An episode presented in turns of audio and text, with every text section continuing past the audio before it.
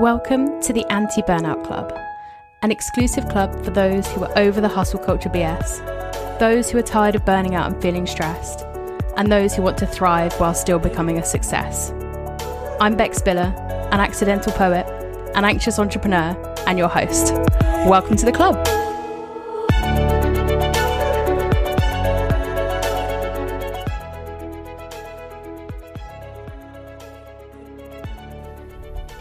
Hello, and welcome back to the Anti Burnout Club podcast. This week, I interviewed Anna Mapson, who is one of the nutritional therapists over on the Anti Burnout Club. This month, she's covering all sorts of nutrition myths that we might hear quite a lot. And so, in this interview, we go through some of her most hated nutrition myths, myths about January detoxes and dieting, and a whole lot more. I really learned a lot during this interview, so I hope that you do too and enjoy. Hello, Anna. Thank you for joining us at the Anti Burnout Club podcast. How are you? I'm good, thanks. Yes, thanks for having me. For those that don't know, Anna is one of the nutritional therapists at the Anti Burnout Club. She has some of the most popular lessons on the platform. So, Anna, tell us a little bit about yourself and your background. Hi, I'm a yeah registered nutritional therapist, as we said, and I work with people who have IBS and lots of digestive discomfort and gut health issues. Uh, I work with people all over the country, in fact, all over the world. I've started getting um, some international clients this year, which is quite exciting. Amazing. Um, and yeah, my background has been in um, management consultancy, really, and financial services before I retrained.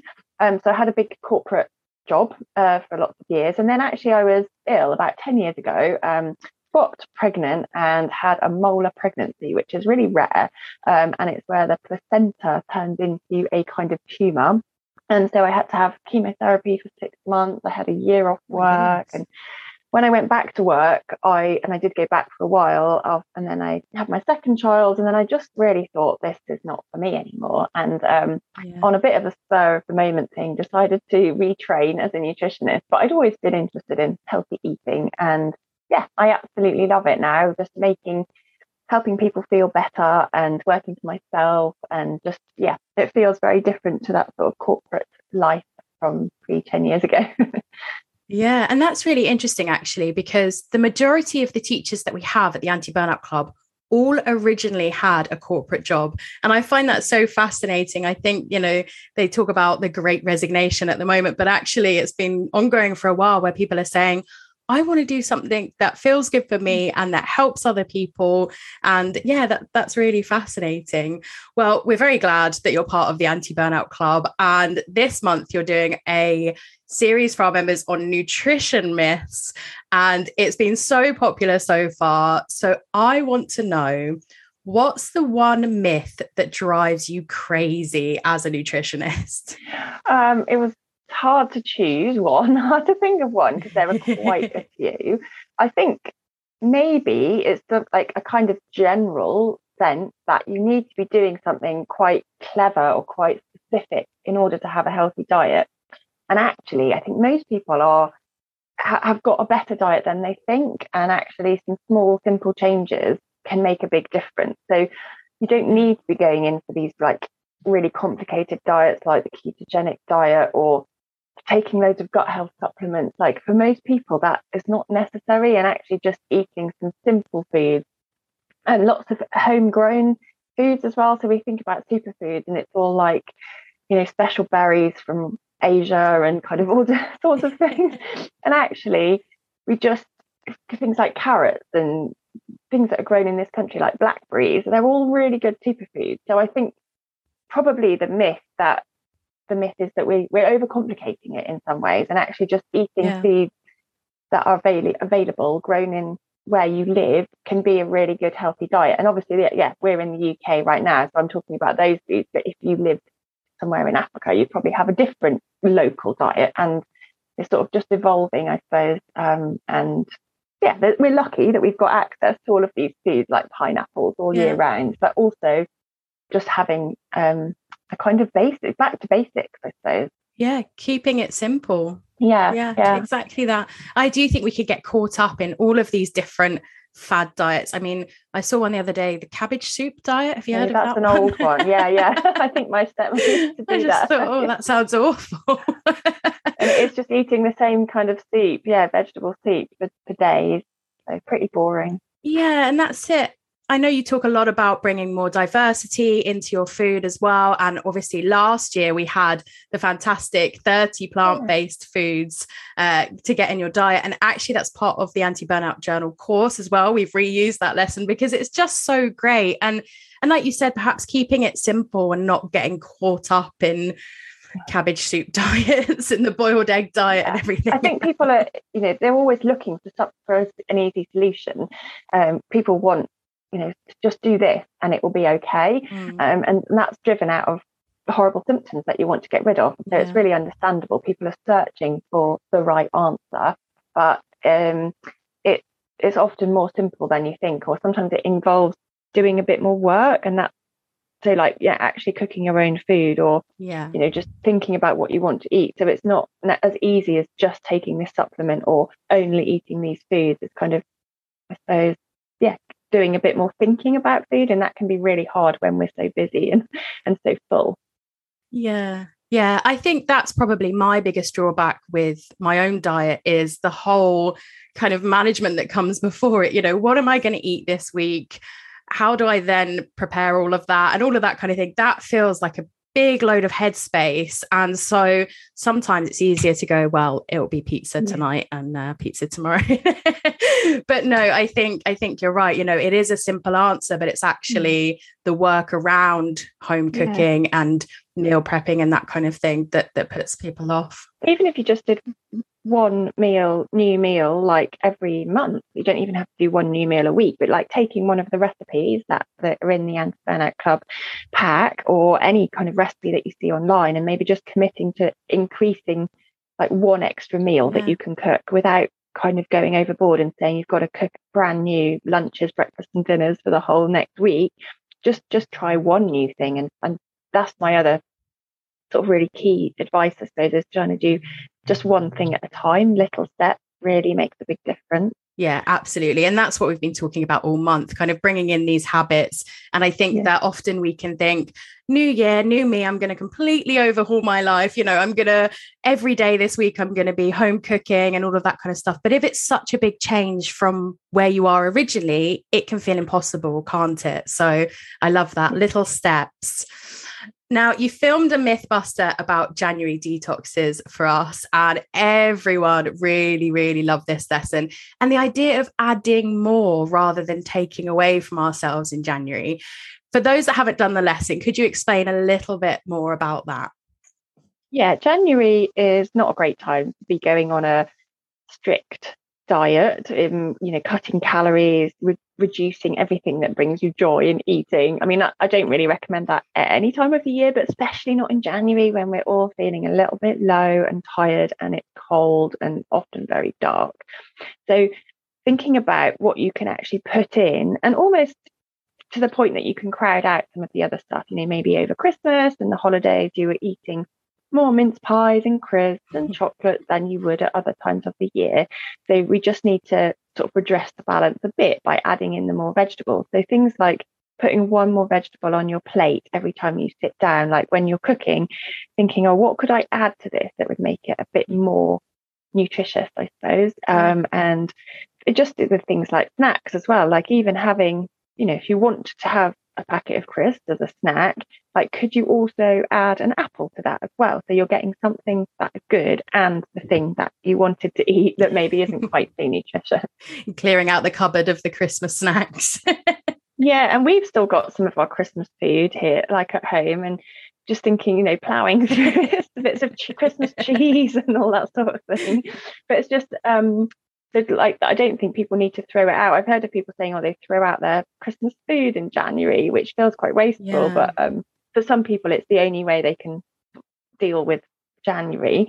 But I would sort of maybe suggest a gentler way to do it is to try and crowd out all of that stuff by adding in so many different um, vegetables, fruit, you know, nuts and seeds, and healthy proteins and that kind of thing that you actually don't crave the other stuff as much, yeah. which happens over time. Yeah.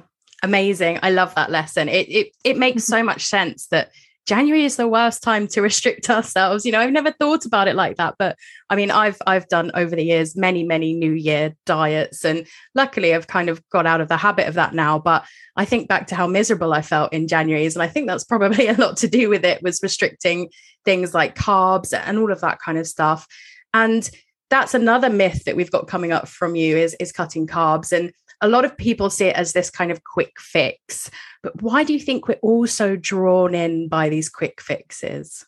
Because we're really busy, because everyone's really stretched and like mentally, emotionally often. And the headspace, like we were talking about before, is just so hard to find time to invest in what it can feel of overwhelming sometimes. Like it's actually yeah. can be a bit easier, but um, than people think to change your diet. But I think, yeah, the quick fix, it sort of promises us instant transformation. That's what we get when, you know, everything online is so instant nowadays and we hate waiting. Like if you had to wait for something that's not on Amazon and it takes three or four days to be delivered, you're like, oh my God, why is it taking so long? it's the post, you know, it's not an instant delivery. And it's, um, I think it's a bit like that with our health as well. Like it, it can take a while. And often I say with some clients, like overnight transformations aren't generally possible. For some people, it is. You just stop eating a certain food and your symptoms clear up and you feel better. But often, if you've had a chronic condition for a long time, it can take a while for your body to like to change um, all our cell turnover, um, everything. You know, just making our new hormones. Everything can take. It's got its own time frame. So some parts yeah. of our body are renewed every day. Some parts are kind of more like a three month cycle. And I think with our bones, it's like a seven year cycle to completely regenerate all the cells in our bones. So wow. just getting to the point where, you know, we're eating the way that suits our body and everybody's really different um, can, can take a little while to readjust. Yeah, yeah, but we we are drawn to that quick fix, definitely.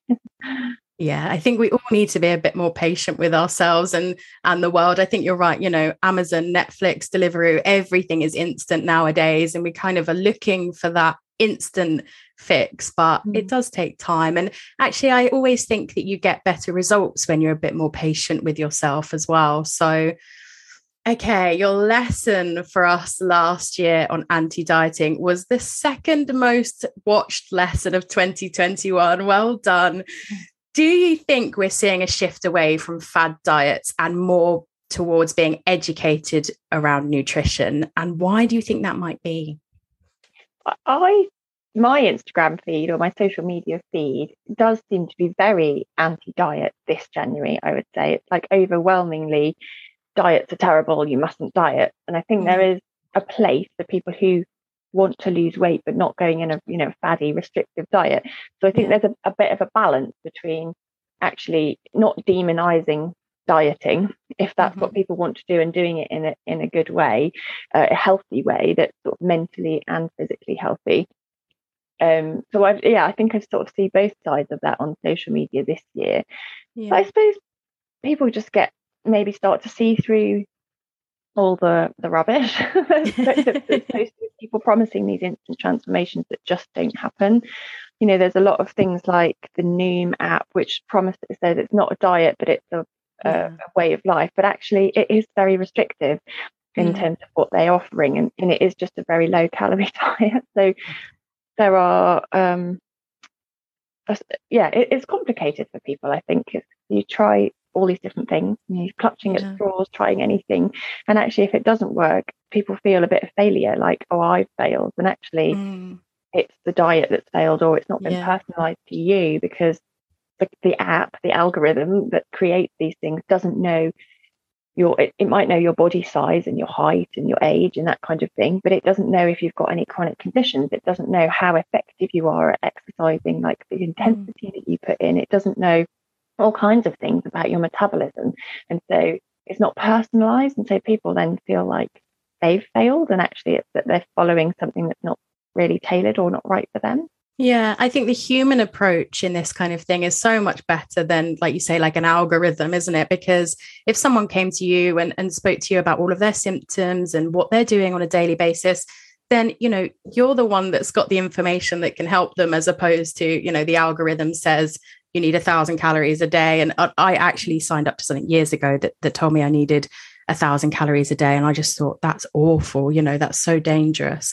So it, I love that we're kind of moving away from the fad diet. And like you say, you know, understanding that there is a balance and there is there is this kind of some people will want to go on diets for whatever reason but actually the more human approach to dieting is is coming in and taking over which is is really nice to see. And that's when you do little steps like more bit by bit by bit then you can work out what's helpful for you rather than just like following a plan that someone else has put together if, if, you're doing it incrementally and doing, you know, okay, this week I'm going to eat more protein, this week I'm going to focus on drinking water, and this week I'm going to focus on my sleep, then you're building up these healthy habits in a way that you notice what's working for you. Exactly. Yeah. Yeah. And I think that's so important. If we make all the big changes at once, chances are you don't know which ones are having an impact. And it's much harder to keep on top of, isn't it? Okay, if you could give clients one piece of advice for better nutrition, just one, what would it be? I think it would be the diet variety uh, point that um, has proved really popular with people um, because then you're probably getting more different nutrients that you need for your body and different uh, fibers for your gut bacteria and just giving yourself more enjoyment in food rather than eating the same foods or opening yourself up to um, a broader diet variety. I think that would be the main thing. Yeah. So the research was around eating 30 different plant based foods, but actually, even just varying the type of meat or the type of fish that you eat, because even those different proteins will have different um, nutrients that are helpful for health. So anything like that, I suppose, yeah, focusing on variety. Yeah.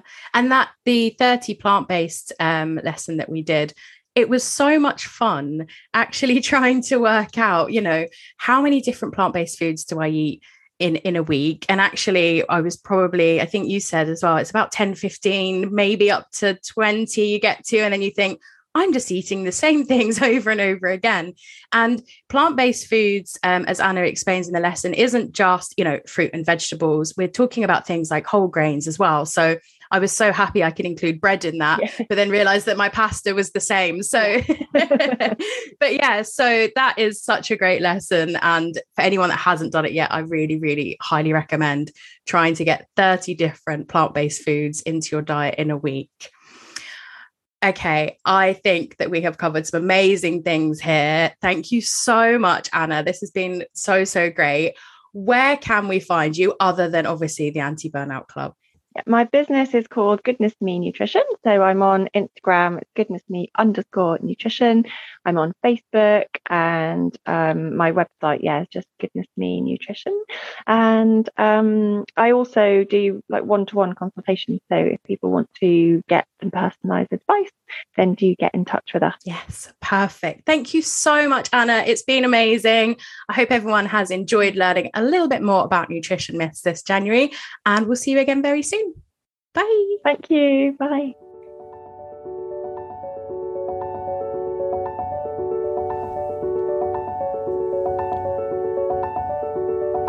Thank you so much for listening to my podcast, The Anti Burnout Club.